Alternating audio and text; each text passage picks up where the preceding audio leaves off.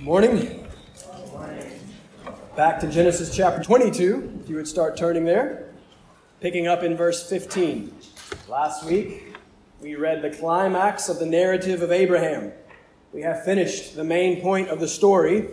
Now, God is going to explain what has happened and why, and He is going to reaffirm His promises to Abraham as we now begin the transition to Isaac where we will leave things until our next foray into Genesis. I have told you before that my favorite psalm is Psalm 103. Psalm 103 Bless the Lord, O my soul, and all that is within me. Bless his holy name. Bless the Lord, O my soul, and forget not all his benefits. I want you to forget not that word, this sermon, benefits. David is blessing the Lord in response to the benefits of the Lord. In other words, David blesses the Lord for the blessings of the Lord. God's blessings are benefits.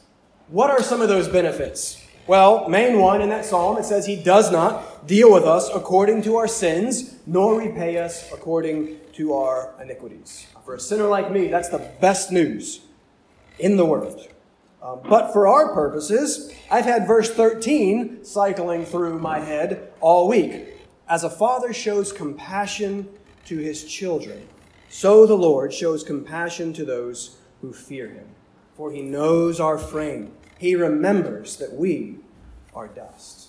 You see, God knows us. He knows that we are but children, but he is a good and gracious and compassionate father.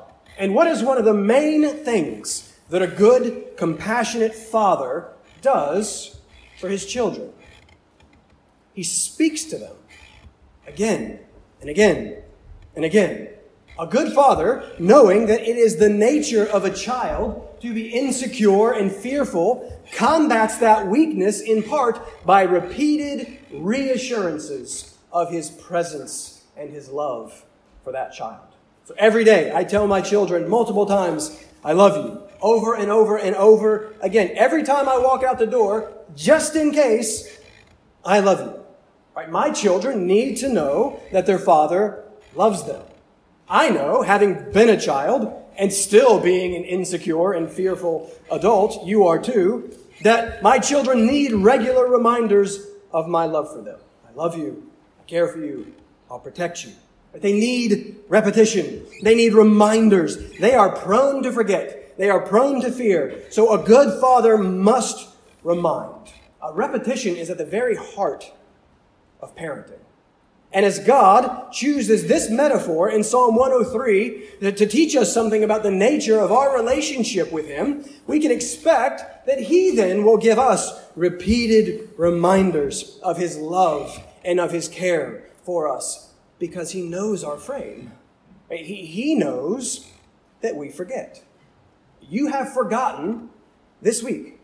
At some point in time this week, you have lived and acted, you have doubted, you have sinned, you have done these things because you have forgotten the nature of God and because you are very prone to forget the promises of God. And so here in Genesis 22, we again have a good father coming to us, fearful, forgetful children, and reminding us of his good promises. The whole story of Abraham is ultimately about the promises of God. Did you catch how many times the word promises was repeated when we read Hebrews chapter 11 over and over and over again?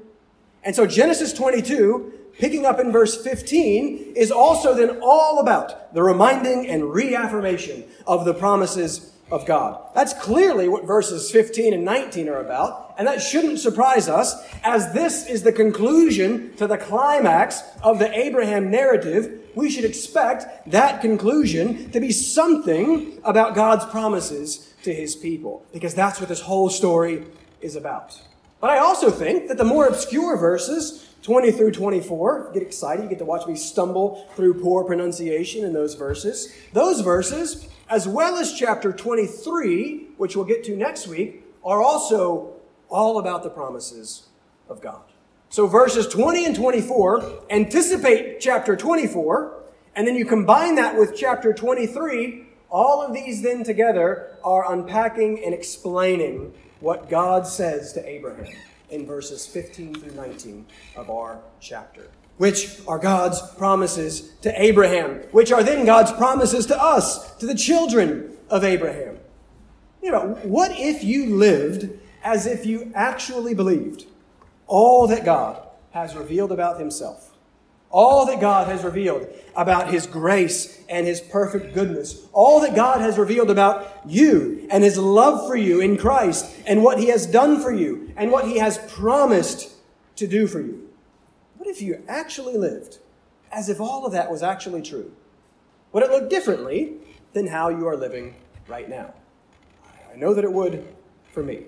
You may think that you know the promises of God but how successfully do you live in light of the promises of God? How often do you do things and doubt things that demonstrate that you are very quick to forget the promises of God? Well, let God remind you this morning of His good and gracious promises. His repetition is good. God repeats these promises to Abraham and to us again and again and again because He knows that we forget them again and again and again. So, this is the promise of God.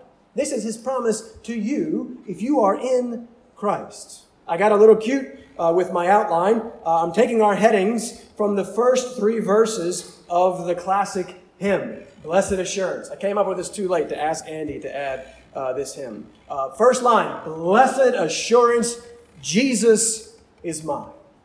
I want to look at our passage with just the first three words of that song blessed. This whole thing is about the blessing of God. And I want us to see that God promises good to his people. If you are in Christ, that is God's promise to you.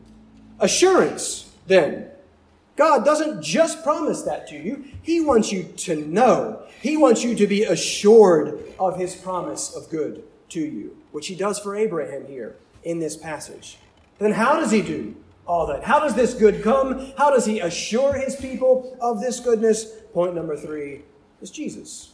God assures his people of his promise of good through his Son, which we'll see is ultimately what this passage is all about. That's ultimately what verses, strange verses 20 through 24, are all about. And so we'll get to those. So, blessed assurance. God promises good to his people. He assures that, and then he secures that through Jesus Christ. That's, that's where we're going. Let's, let's read the text.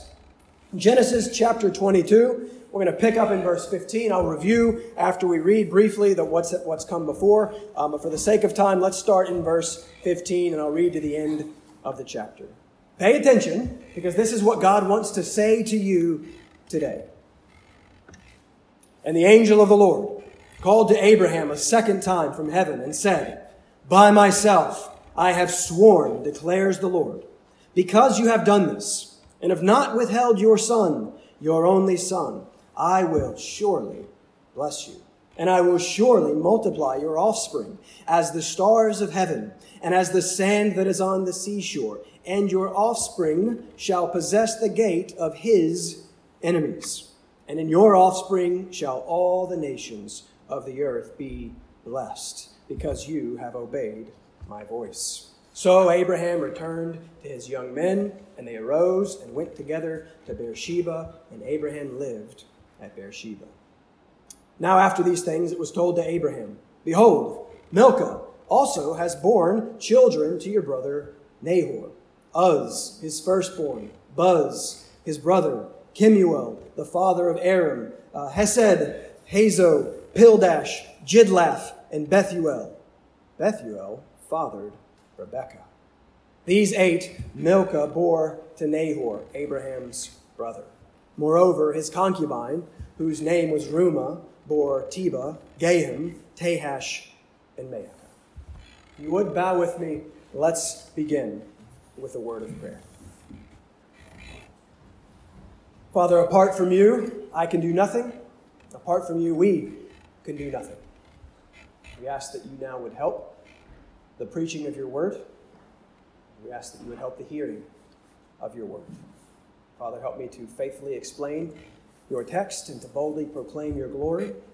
Father, help me to be clear. Father, help us all to hear and to understand and delight in you and delight in your word. Father, we have given ourselves and our time to many things this week. We are great at giving our attention to many things. Father, help us to give attention now to you and to your word.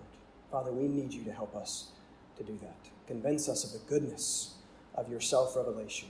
Convince us the goodness of this word uh, written down uh, three, uh, 20, 3,200 years ago, Lord, um, that is so relevant and so important for us today because this is ultimately about your Son, Jesus Christ. So yet we ask that you would show us Christ, arrest our attention with Christ, uh, glorify your name now through the preaching and the hearing of your word. We ask and we pray in the name of Jesus.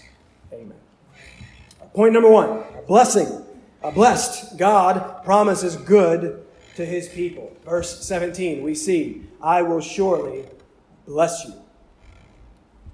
Uh, I'm a big fan of words. I love playing around with words. I love playing with Greek words. Uh, my Greek is not very good, uh, but I get by with a little help from my friends. Uh, the Greek word for promise is epangelia. You hear the middle word there, the, the word angelos. That's just the Greek word for angel. And that word just literally in Greek means messenger. It comes from the Greek word which means to announce. So an angel is simply one who speaks for God. It's one who announces God, God's word. It's his messenger. In Greek, then, a promise is just that word with a prefix thrown on the front of it. It's an epi announcement. And that prefix sort of kind of acts to intensify or emphasize the main idea, the announcement. A promise is just an announcement from God. It is a word from God. And as we saw a while back, any word from God is as good as gold. Any word from God is a guarantee from God because he cannot do other than that which he has declared. But as I was playing around with this Greek word promised, I noticed that this word is used 52 times in the New Testament. But, this is interesting, about half of those word uses are clustered in four spots in the New Testament. They are clustered around Romans 4, Galatians 3 and 4, Hebrews 6, and what we just read in Hebrews 11. And you know what Romans 4, Galatians 3 or 4, and Hebrews 6 and 11 are all about? They are all about Abraham. And so, when Abraham comes up in the epistles, in the writings of Paul, and did Paul write Hebrews? I, I, don't know. I think maybe he did, but I'm not sure. But when Abraham comes up in Paul's writings, it's generally in reference to promise.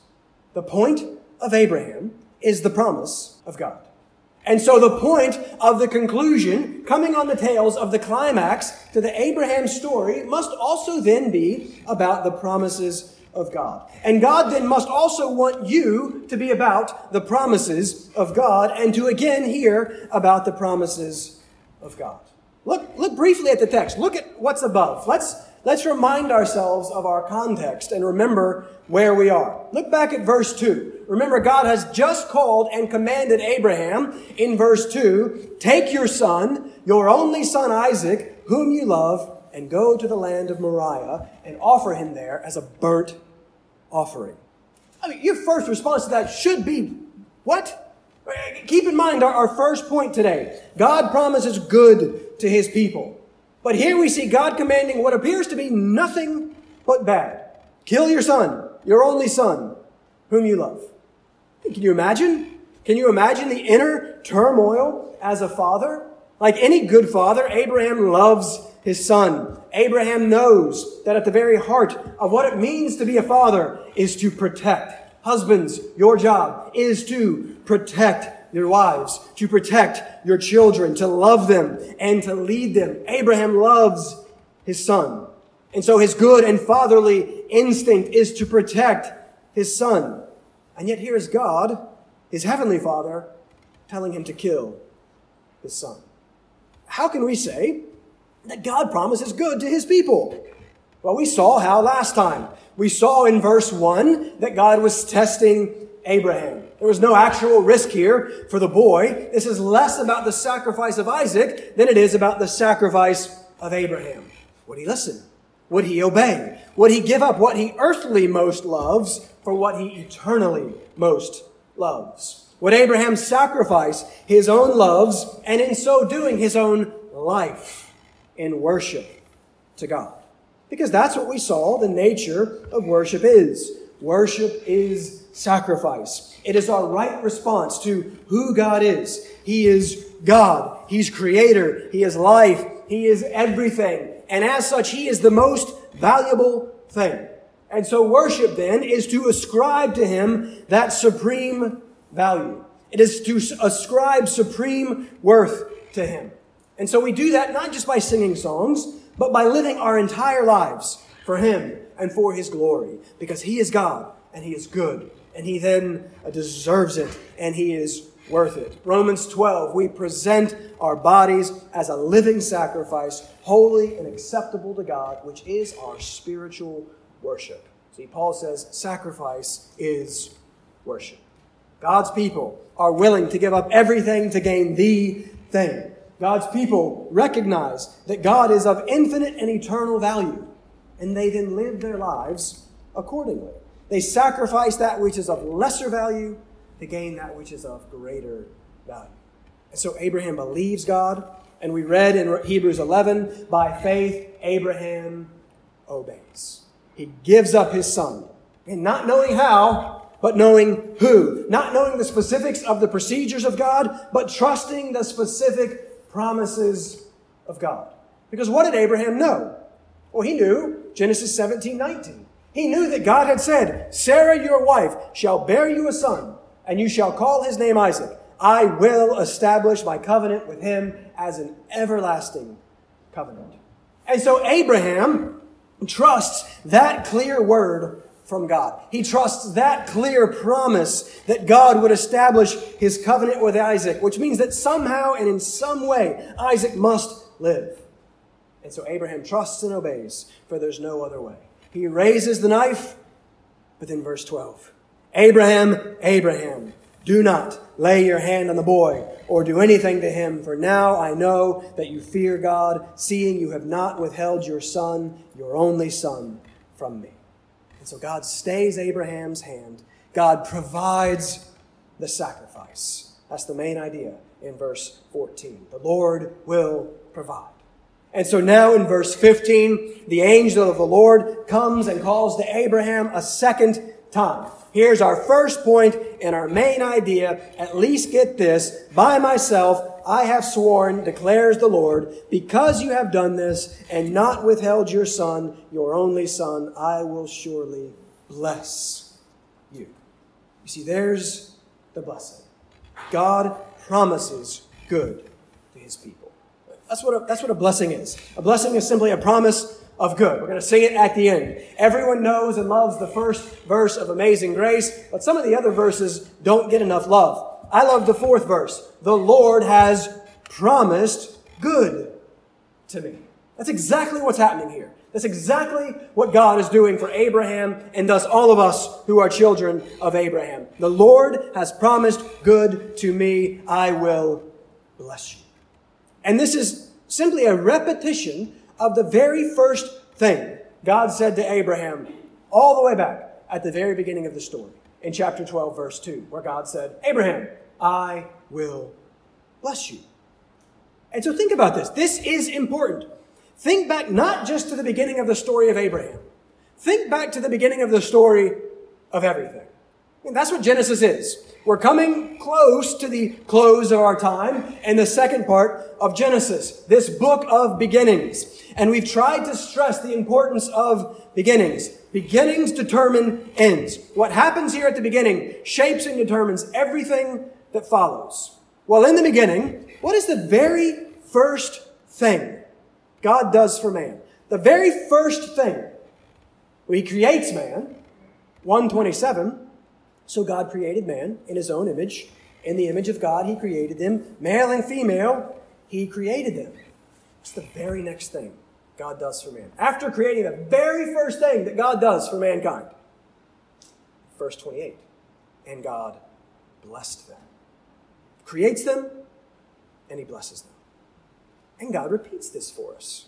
He summarizes the creation of man in chapter 5 of Genesis verses 1 and 2. This is the book of the generations of Adam, who created man. He made him in the likeness of God. Male and female, he created them and he blessed them.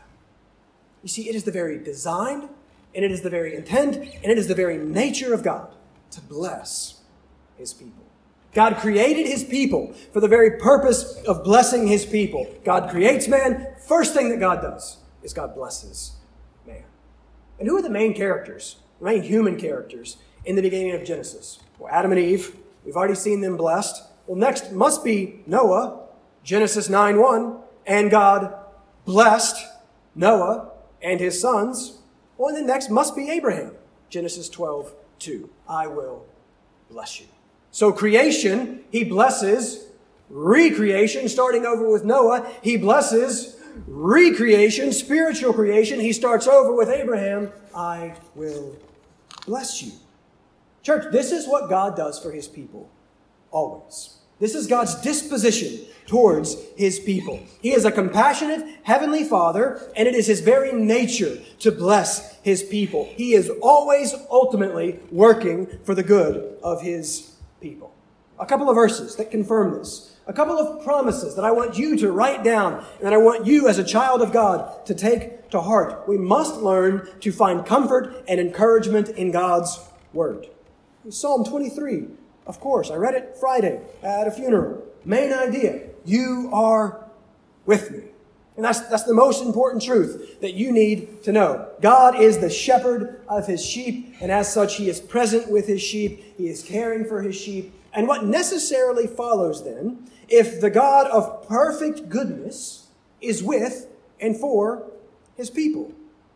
Verse 6 Surely goodness and mercy shall follow me all the days of my life. That's a, quite a promise, church. You believe that? In Christ, here we have God's word guaranteeing, promising to you that everywhere you go from the rest for the rest of your life, goodness will follow you. Goodness and mercy. Uh, two of our, our favorite family that's not in this church is a couple of missionaries in Jackson Heights that we get along with and we spend a lot of time with. And they have two little girls the same age as Emma and Lila. And their names are Mercy and Michaela. And so it's unfair for Emma that we have this surely goodness and mercy will follow. That's Lila's friend. So Emma's had to add surely goodness and mercy and Michaela will follow all the days of my life. Yeah, is a joke. But uh, the promise is wonderful. God says, here's this good thing. I'm going to do this good thing for you. I am your shepherd. I am with you. And because of that, goodness will follow you your entire life. What if you believe that? What about Psalm 73? I've been fairly obsessed with Psalm 73 lately. Uh, verse 1 of Psalm 73 says, Truly, God is good to Israel, to those who are pure in heart. That's an important truth in an important psalm. God is good to Israel, his people, that's us, by the way. That's the church, the people of God, Jew and Gentile together, united in Christ. And he qualifies, Asaph qualifies who he means by Israel there. Israel, those who are pure in heart. You can't help but think of Matthew 5 8 there. Blessed are the pure in heart. Why? Oh, for they will see God. Does that excite you? that is the promise, the beatific vision, the promise of eternity of seeing God. Blessing equals seeing God. But it's only the pure in heart who see him, those who have been forgiven and cleansed by the grace of God. And if, back to Psalm 73, it is to them that God is good, it must then follow that God is not good to those who are not his people. Truly, to Israel, God is good to those who are pure in heart. And that's what the whole rest of the psalm goes on to unpack. Asaph looks around. He's disturbed by all the earthly prosperity, uh, by all the ease of the wicked. He doesn't understand it. Is that a sign? Is this good? Is this a sign of God's blessing? Is God being good to the wicked? And he has a revelation. He understands. He goes to the sanctuary, the place of the presence of God, and he realizes, verse 18, God has set them in slippery places. See, Asaph understands Romans 1, God giving people over. He understands that these things that appear to be good are not actually good because of their end. Because for the wicked, whatever happens here, whatever you want to call it, its end is judgment and destruction. So we should have a really good reason and be very careful about calling this thing that results in eternal judgment and destruction as good. Because this is not good. Um, are we going to call this good? Asaph says this all results in that. And so, if we can rightly understand how God relates to the world fundamentally differently than God relates to his people, then it rightly raises the stakes. It is to Israel, it is to only his people that God is ultimately good. Psalm 73 1 Truly, God is good to Israel. Church, that applies to you if, if you are in Christ. Psalm 84 11. The Lord bestows favor and honor. No good thing does he withhold from those who walk uprightly. Blessed is the one who trusts in you. There's so many other Psalms that I, I had to cut them out and pull them out for the sake of time. There's so many more that we could see about the goodness of God given to his people. And so I'll finish this part with you know, the verse you know, but the verse that you struggle to truly believe. I think we so struggle with it that we're like, oh, I'm tired of hearing that verse. Don't use that verse. Um, but I think it's in part because we don't actually believe it. Romans 8, 28. And we know that for those who love God, and not for anyone else, for those who love God, all things work together for good. In church, what a promise that is. That is a bedrock on which you can bank and on which you can build your life. The point of Abraham, the point of the life of Abraham, is the promise of God. This whole story, and this passage in particular, is here to rehearse and remind, to repeat and reaffirm those life giving promises that you are so prone to forget and that you fail to claim and to often live in light of. Church, you desperately need the promises of God. And we as, as humans, as people created in God's image, we are all by nature meaning makers. We're always interpreting. You are constantly, both consciously and unconsciously. You're, you're looking around you, you're examining your circumstances, you're examining the events going on around you, how you feel, how you feel that things are going for you, how you feel about what that person did and what they said, what does that mean. And, and you're constantly interpreting those facts. And then you are responding to them and you are acting in light of your interpretation of those facts. We are all of us constantly trying to make sense out of the world around us and out of what is happening to us. And if you try to do that apart from God's word, you try to do that apart from His promises, it will, it will destroy you. It will make you miserable. If you take the world's word on things or your heart's word on things, you will die. Your greatest enemy is your own heart. My greatest enemy is my own heart, and how prone and quick, and how, how, how I tend to start to listen to that little voice that starts to question, and that starts to doubt, and that starts to accuse. That is within me. I need God's word to be coming in and combating uh, the lies and the errors and the doubts and the fears that can come from within. The promises of God are His word on things. The promises of God are His take on reality, His take on you, His take on the circumstances around you and what is happening to you. The promises of God are the creator of the universe, telling you the meaning of things and how you are to interpret them. And He tells you that if you are in Christ, then He is blessing you and that He will bless you and that He is mysteriously but masterfully working all things together for your good. And that's a promise. You must learn to rest on the promise of God. Again, if all that thing is true, that hard thing that you're experiencing right now, whatever it is, no matter how hard it is, no matter how bad it seems, it falls under this, the influence of these verses. It must also then be something that God is using for your. Again, here's why we don't define good in the same way that the world does. The world is obsessed with these uh, 40, 50, 60, 70, 80 years that we get. But what if eternity is actually a reality?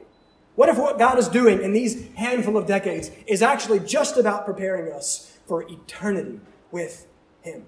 I mean, how foolish would it be to obsess over and focus on this and to be upset and discouraged about this if all God is doing is with this light and momentary thing, is preparing us for eternal weight of glory. You know, we just don't believe in eternity. We, we just don't. Uh, but God is using this to get us to that. The hard things of this can actually be called good because He's going to use it in some way to magnify and glorify and get you ready for that. He's making you like Himself. He's making you like Jesus. That's the promise. Good and glorious and holy and in relationship with Him. That's what God promises to do for His people. He has promised to do you good. And so you must learn to rest on the promises of God, to use the promises of God as pillows, as Spurgeon calls them. I love that. He tells you to lay your head down on the pillows of the promises of God. Oh, listen to the metaphor that Spurgeon goes on to use to illustrate God's promises. I like this. Do you understand what they are? Here's how Spurgeon explains them. He says, A promise from God is like a check payable to order. It is given to the believer with the view of delivering to him some good thing. We're not meant to read it at our leisure and then forget about it. No, but we are to treat the promise as a reality as someone treats a check. Uh, you get excited when somebody gives you a check, right? This is not just this tiny little piece of paper. Oh, this paper's worth a lot of money. It's worth what it represents. That's God's promise. It represents the thing that is promised. He goes on. We are to take the promise and endorse it with our own name by personally receiving it as true. We are to accept it by faith as our own. We seal the deal by believing that God is true and true to this particular word of promise. We go further, believing that we have the blessing by having the sure promise of it. This done, we must present the promise to the Lord in faith as someone presents a check at the counter of the bank. We must plead it by prayer expecting to have it fulfilled. If we have come to heaven's bank at the right date, we will receive the promised amount at once. If the date should happen to be in the future, we must patiently wait until it arrives. But meanwhile, we may count the promise as money, for heaven's bank is sure to pay when the due time arrives. I find that a helpful metaphor. Think of the promises of God as checks guaranteeing you some good thing. Learn to then use those checks. Learn to use the promises of God. Learn to rehearse the promises of God. Learn to pray the promises of God. God promises good to his people. In this whole passage, God is promising to bless Abraham. Point number two blessed, now assurance. Not only does God promise good to his people, God wants his people to be assured of his promises of good. God wants his people not only to know him, but to know that they know him. And more importantly, to know that they are known by him. Do you know that you know? Do you have the blessed assurance that Jesus is yours? You need that blessed assurance. You need to know that you know. A life lived constantly wandering and wondering is miserable.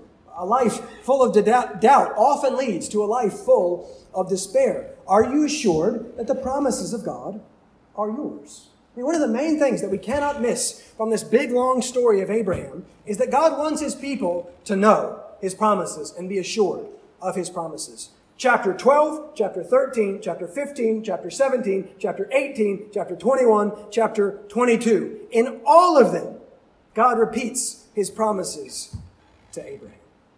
Let's go back to the text. We focused on verse 17. Look at it again.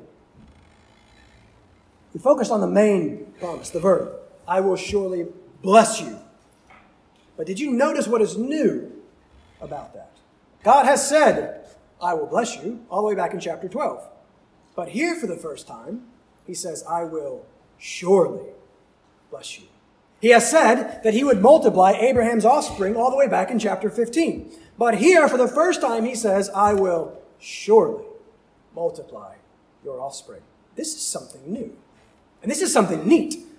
The Hebrew is pretty fun here. It's clearer in the King James. There is no word surely there in the Hebrew. What's happening in the Hebrew is it literally takes the verbs for bless and multiply and it, it multiplies them. It, it doubles them. It repeats them. So if you've got the King James, you'll see that it translates this verse, in blessing I will bless thee. And in multiplying I will multiply thee. It's like blessing I will bless, multiplying I will multiply. God is simply emphasizing and intensifying. It's like he's taking written promises and chiseling them into stone. And why? Why would he need to, to do that? Not because he is in any way untrustworthy. His word is his bond. He always does what he says. His word is promise. So why this guaranteeing? Why this doubling and addition of the, of the surely? Well, it's for us. Again, because he knows us. He knows how fearful and fickle his children are. He knows at some point today, after hearing this sermon about the promises of God's goodness to you, at some point today, you will forget the promise of God's goodness to you. And you will doubt and you will fear and you will sin. And so he doubles down and he assures, surely. But that's not even the best part. Look at verse 16. Look at how he introduces this. By myself I have sworn declares the Lord. God swears an oath. The God whose word is perfect, and thus who never needs to swear an oath, still does it. And he does it for Abraham, and he does it for us. What is an oath? Uh, why do uh, people swear oaths? Well, oaths exist because man is not trustworthy. Man's word is not always man's bond. Man is prone to lies and deceit. And so an oath is a means by which man swears on something higher than himself, on God, and in so doing calls on God as final witness and judge of the truth of what has been promised. This is not the time, we don't have the time to get into a theology of oaths. All I want to point out here is simply the fact that it is only the sinfulness of man that would ever make an oath necessary. So since God is perfectly holy, it is never necessary for God to swear an oath. Because his word is already and always a guarantee just by the nature of who he is as God. But here he is, swearing an oath. Why? Again, for us. We've read Hebrews 11 already. I didn't know which one to read. Let's go to Hebrews 6. Flip to Hebrews chapter 6, page 1004. Remember, promises are repeated in four main spots. Here's another one of them Hebrews chapter 6. Look at verse 13. Verse 13. For when God made a promise to Abraham, since he had no one greater by whom to swear, he swore by himself. Why? Skip down to verse 17. So when God desired to show more convincingly to the heirs of the promise the unchangeable character of his purpose, he guaranteed it with an oath. So that by two unchangeable things in which it is impossible for God to lie, we who have fled for refuge might have strong encouragement to hold fast to the hope set before us. We have this as a sure and steadfast anchor of the soul. Look at some of those words in that passage. Some wonderful words. Convincingly, unchangeable, guaranteed, unchangeable, impossible, strong encouragement, sure, steadfast anchor of the soul. God makes a promise and swears an oath because he desires to show you more convincingly the unchangeable character of his purpose. Guys, it's impossible for God to lie. He doesn't need to swear an oath, but he does. It's impossible for God to lie. And he has promised good to you. He's now guaranteed it with an oath. And this is a strong encouragement for you to cling to that hope. This is the sure and steady anchor of your soul. One commentator writes, this is the sheer anchor of the Christian's conviction. He knows his assurance depends not on the stability or strength of his faith, but on the absolute trustworthiness of God's there's where your assurance is found. In the very, in the next part of the line from Amazing Grace that I quoted earlier, the Lord has promised good to me. His word, my hope, secures. His word, my hope, secures. So this word, this promise, this oath, which the unchangeable, infallible God swears by himself, that is where you find your assurance. He is where you find assurance. By myself I have sworn. And it is impossible for God to lie. It is impossible for God not to do what He has said. And He has said that He will surely bless you. Christian, that's your assurance. That's how you know. This is the foundation of assurance. But I want you to notice something else interesting in the text. This should grab your attention. God has been affirming and reaffirming his promises since chapter 12. This is the first surely. This is the first swearing. Why? Context. It's because of what this follows. We talked about it last week. Faith, in a very real sense, is obedience. We read it in Hebrews 11, verse 8. By faith, Abraham obeyed. Back to Genesis 22. Look at verse 16 again. I didn't read the whole verse that second time. Verse 16. By myself I have sworn, declares the Lord, because you have done this and not withheld your son, your only son, I will surely bless you. Wait a second. What? Is that right? Maybe that's a typo? No, verse 18. Look at verse 18. In your offspring shall all the nations of the earth be blessed because you obeyed my voice. That's interesting. Blessed, main idea, but now we hear, see specifically twice, blessed because. Because you have done this, verse 10, Abraham obeys, I am going to do this. Verse 17, bless. But wait a second. Hasn't God already promised all of these things to Abraham? Haven't we emphasized the absolute grace of God's call and God's promise to Abraham? He was a pagan worshiper of false gods until the one true God rescued him and delivered to him um, and promised to him what he was going to do for him. I will bless you. I will give you a son. I will give you a land. Yes and yes, of course. It's, it's, it's grace from beginning to end. But I tried, and probably somewhat failed, but tried back in chapter 17 to draw your attention to this, to draw your attention to something that I think we often miss. What I may be somewhat unnecessarily called conditions of the covenant. And look back at chapter 17, if you would like. Look at the end of verse 1 of chapter 17. These becauses shouldn't surprise us. The end of 17, verse 1, into verse 2, and there, God says to Abraham, Walk before me, you, Abraham, do this. Walk before me and be blameless, that I may make my covenant between me and you and may multiply you greatly. You see that? That's the same thing as we have in 22, 16, and 18. God says to Abraham, Do this, that I may do this. Obey me, serve me, be blameless. Verse 9 of chapter 17. As for you, you shall keep my covenant. This is my covenant which you shall keep between me and you and your offspring after you. Every male among you shall be circumcised. See, God says, keep the covenant, be circumcised. And then in verse 14, he says, anyone who is not circumcised will be cut off. Anyone who is not cut off will be cut off out of the covenant. Those sound like conditions.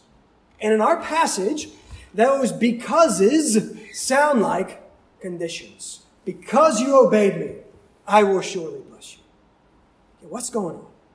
Oh, great things are going on. Uh, grace things are going on. I've been trying to emphasize all along that God's love is so much better than unconditional. That God's covenant is so much better than an unconditional covenant. I don't think those are helpful adjectives attached to the word love and the word covenant. I think they actually limit God's love. Remember, God is holy, but not just holy, He is thrice holy, as we see in Isaiah. He is holy, holy, holy. He is perfectly righteous. And to be in relationship with a perfectly righteous God, you have to be perfectly righteous. He does not, and he cannot change that. It is impossible for God to lie. His character is unchangeable. He does not lower the bar. It is not pass fail. It's 100%. Absolute perfection or you're out. That's the condition. God demands perfect righteousness, to be in relationship with Him. That's what the law is all about. The God, uh, the law of God reveals the perfect righteousness of God. The law is a reflection of His perfect character, which is His perfect standard, which means uh, we must live up to that to be in relationship with Him. We must be perfectly righteous. None is righteous. No, not one. We all of us fail to live up to. And so none of us are qualified to be in relationship with Him. Church, the condition is perfect obedience. There's no way around it. To be in relationship with God, the condition is perfect obedience. God commands that you obey Him. God commands that you be perfect. And it is that fact and the fact that He does not lower the bar and He does not change His standard that makes the good news of the gospel so good. Because here, then, is the bedrock assurance that we all need. God grants what God commands. God gives what God requires. God grants what God commands. There are conditions in the covenant. Obedience is required. There is no salvation without obedience. We saw it last week.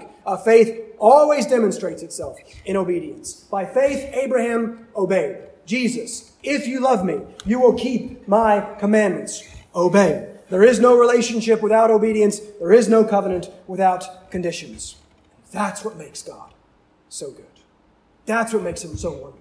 And this, what he is doing here, so amazing. Because not only is the, he the condition making God, but he is also himself the condition meeting God.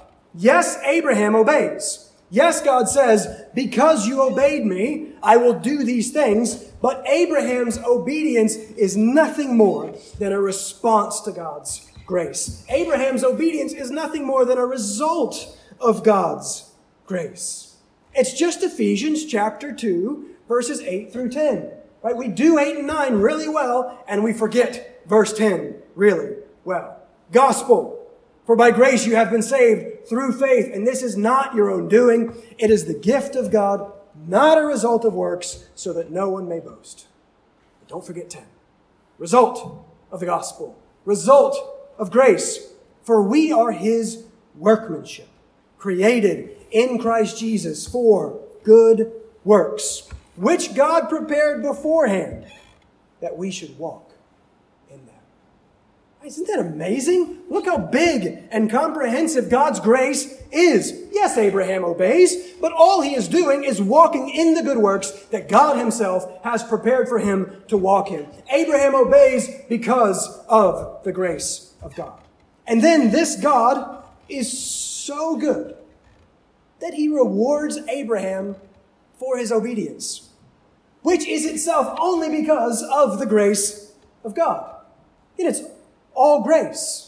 But that grace works in us and through us. There is always an outworking of that grace, and it will always be an increasing obedience and walking in the good works which God prepared for us. So there is God's grace. There's Abraham's response into God's grace, which is a gift of God's grace. There's then Abraham's obedience in response to God's grace, which is a gift of grace. And then there's the reward, which is itself a gift of grace. Think about that. God rewards us for His grace, working in us and through us. That's how good He is.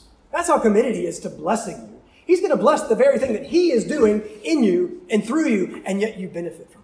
And you are rewarded for it. You are blessed because of His grace. Don't miss the main idea of the chapter. It's verse 14. The Lord will provide. And it is that comprehensive provision of grace, the swearing of an oath, and the, the surely of the promise to bless that is the source of the assurance that you need. He wants you to know He will bless you, and so He says it, and then He swears it, and then He shows it. Point number three. I'll be quick, and then I'll be done. What does God show us that provides us assurance? How does He show us in this text that provides us of His assurance? Point number three God assures his people um, of his promise of good through his Son. Look quickly at those strange last five verses uh, 20 through 24. I butchered those names. what do we do with those? Why, why are those there? They seem like such an anticlimax after what we've just read. Why are they where they are? And what are they for? Good question. There's some debate about it. Um, some argue that it's simply to, to further draw a contrast. We, we've had all this drama. Isaac is spared. Abraham, father of a multitude, you still have one son. Right after all that, you still only have one son. And here's your brother Nahor with his 12 sons. And so here again, it is not God's people, looking and seeming pretty great in comparison to God's people. But remember, things are not always what they appear. It's 12 verse 1, but it's from this one that it's going to come the one. Those 12 are out. This one is in. This is the line. This is the one through whom God will bring blessing. Don't trust your eyes. Don't look at things as the world does. I mean, I, I like that. I think that's pretty creative. I think that's possible. But I think the answer is far more simple. Isaac, the seed, the son, has been spared. Again, the Son through whom the Son will come. The Son through whom the blessing of the nations will come. Isaac is alive. We've still got a problem. It is not good that the man should be alone. How is he going to multiply into nations and be a blessing to the nations by himself? Well, he can't. So why are these verses here? Verse 23 is why these verses are here. Rebecca is why these verses are here. We're going to spend a lot of time with Rebecca in chapter 24. But here, Isaac's future wife is introduced to set the stage for there and introduced to emphasize what this whole thing has ultimately been about. God promises God promises blessing. I will bless you, Abraham. Through all the, through you, all the nations of the world will be blessed. How? The seed the whole Abraham story has been all about the seed. Look one last time at verse 17. God will bless Abraham by multiplying his offspring. But into verse 17, here's something new. We haven't seen this yet. And your offspring, the word is, I think, intentionally ambiguous. It could be plural or singular. And your offspring shall possess the gate of his enemies. The ESV is interpreting it singularly. 18. And in your offspring shall all the nations of the earth be blessed. What is that? What's going on? Now, of course, that is in part a reference to Israel's taking of the land of Canaan 400 years later. But how does that specifically bring blessing to the nations? Uh, I don't know. Kind of hard to say. But ultimately, as this whole story is, I think all this is, is a further unpacking of the original promise of grace from Genesis 3:15. What was that promise? It was a promise of a perpetual conflict between the serpent and the woman and their seed, between enemies. But there is hope because there is one to come. He, the seed, shall bruise your head and you shall bruise his heel. I think that's ultimately what the seed possessing the enemy of his gates, uh, the, the gate of his enemies fulfills. We are again being promised here victory through a seed to come, a son. The son that was to come from the line of Isaac, Jesus Christ, who will defeat all of our enemies. This whole thing is all about Abraham's son, his only son, whom he loved. God has said, kill him. Abraham obeyed, but God spared the son. Abraham had some inkling of this. Verse 8, God will provide for himself the lamb. Verse 13, behold a ram. Behold a lamb. And Abraham went and took the ram and offered it up as a burnt offering instead of his son. And so Abraham called the name of that place, the Lord will provide. And ultimately, what the Lord provides is his own son, whom he loves, his only son. He is the one that meets the condition for us. He is the one that perfectly obeys. He is the one that dies to pay our penalty for failing to keep God's law. And He, the seed, is offered up instead of us. You see, that's the gospel. God does for us what we could not do for ourselves. God provides for us what we could not provide for ourselves. He provides the payment for our sins that meets the condition for relationship with God. He provides the death so that we may live, and He provides the perfect righteousness that you have to have to be in relationship with God. You are not righteous, but Christ is. And by faith, we are counted as His, and His perfect righteousness is counted as ours. And so, in God's eyes, I am counted as being perfectly righteous. It's not like, oh, you know, okay, your good's a little bit more than your bad, so I'll kind of I'll let you in. No, I am counted perfectly righteous because of Jesus Christ. And this whole story is pointing us to Him. And brothers and sisters, that's where you find assurance. That is the foundation of your assurance. Not in here, but out there in the promises of God and in the Son of God. You look to God's Word and you look to the Word made flesh. And you look to the cross where that Word made flesh hangs there naked to die for wretched sinners like me. That's where God shows His love and proves His love. That is the fulfillment of His oath in the death of His own Son, whom He loves. So look to Him and live. Trust Him and obey. God promises good to His people. God wants you. He wants His people to be assured of His promises of good. And God assures you of that promise of good through the sending of His own Son, Jesus Christ. He is where you find your blessed assurance. Jesus is yours. And guys, Jesus, Jesus is everything. He is life itself. And so I pray that you would find your confidence and your hope and your joy and your everything in Him. If you would bow with me, let's, let's close with a word of prayer. Father, thank you for your word. Father, it is such a privilege and responsibility to preach that word. Father, I pray that you would help my words.